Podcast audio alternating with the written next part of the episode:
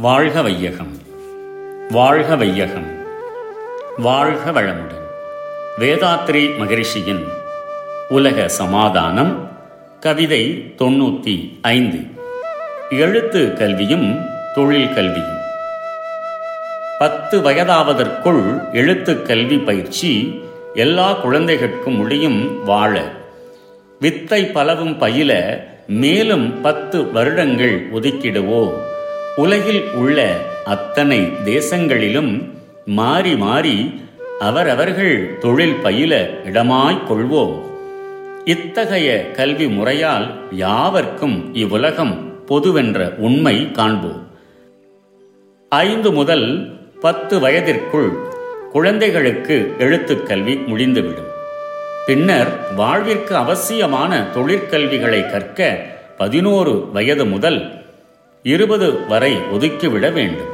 தொழிற்கல்வி காலத்தில் குழந்தைகள் உலகில் பல நாடுகளில் மாறி மாறி ஆங்காங்குள்ள இயற்கை வளங்களுக்கேற்றபடி தொழில் கற்றுக்கொள்ளும்படி திட்டம் அமைக்க வேண்டும்.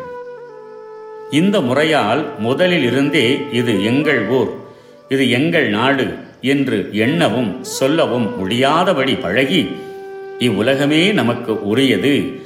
என்று எண்ணியும் போற்றியும் வாழும் வாய்ப்பையே எல்லா குழந்தைகளும் பெறுவர்.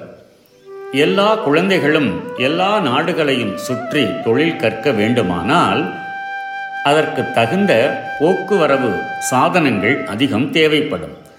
முதலிலேயே எல்லா வசதிகளும் செய்ய முடியாவிட்டால் உள்ள வசதிகளை கொண்டு ஆரம்பித்து படிப்படியாக வளர்த்து இறுதியில் எல்லா வசதியும் நிறைந்ததாக ஆகும்படி இந்த திட்டம் முழுவதையும் அமுல் நடத்தலாம். மேலும் இந்த திட்டத்தில் மனிதர்கள் தம் சொந்த காரணமாக எந்தவிதமான பிரயாணமும் ஏற்பதற்கில்லை. எதிர்காலத்தில் எளிய முறையில் அதிகமான போக்குவரத்து சாதனங்களை அதிகரித்துக் கொள்ள வாய்ப்பும் இருக்கிறது. வாழ்க வளமுடன். May the whole world be blessed by the Divine. World Peace by Yogiraj Sri Vedatri Maharishi. Poem 95 Professional and Academic Education. Before the age of 10, the basic language studies should be almost completed. The next 10 years of education may be mainly allotted for learning production technology of some sort. Within this period, all children should be sent to live in other countries, staying two years in each country of visit.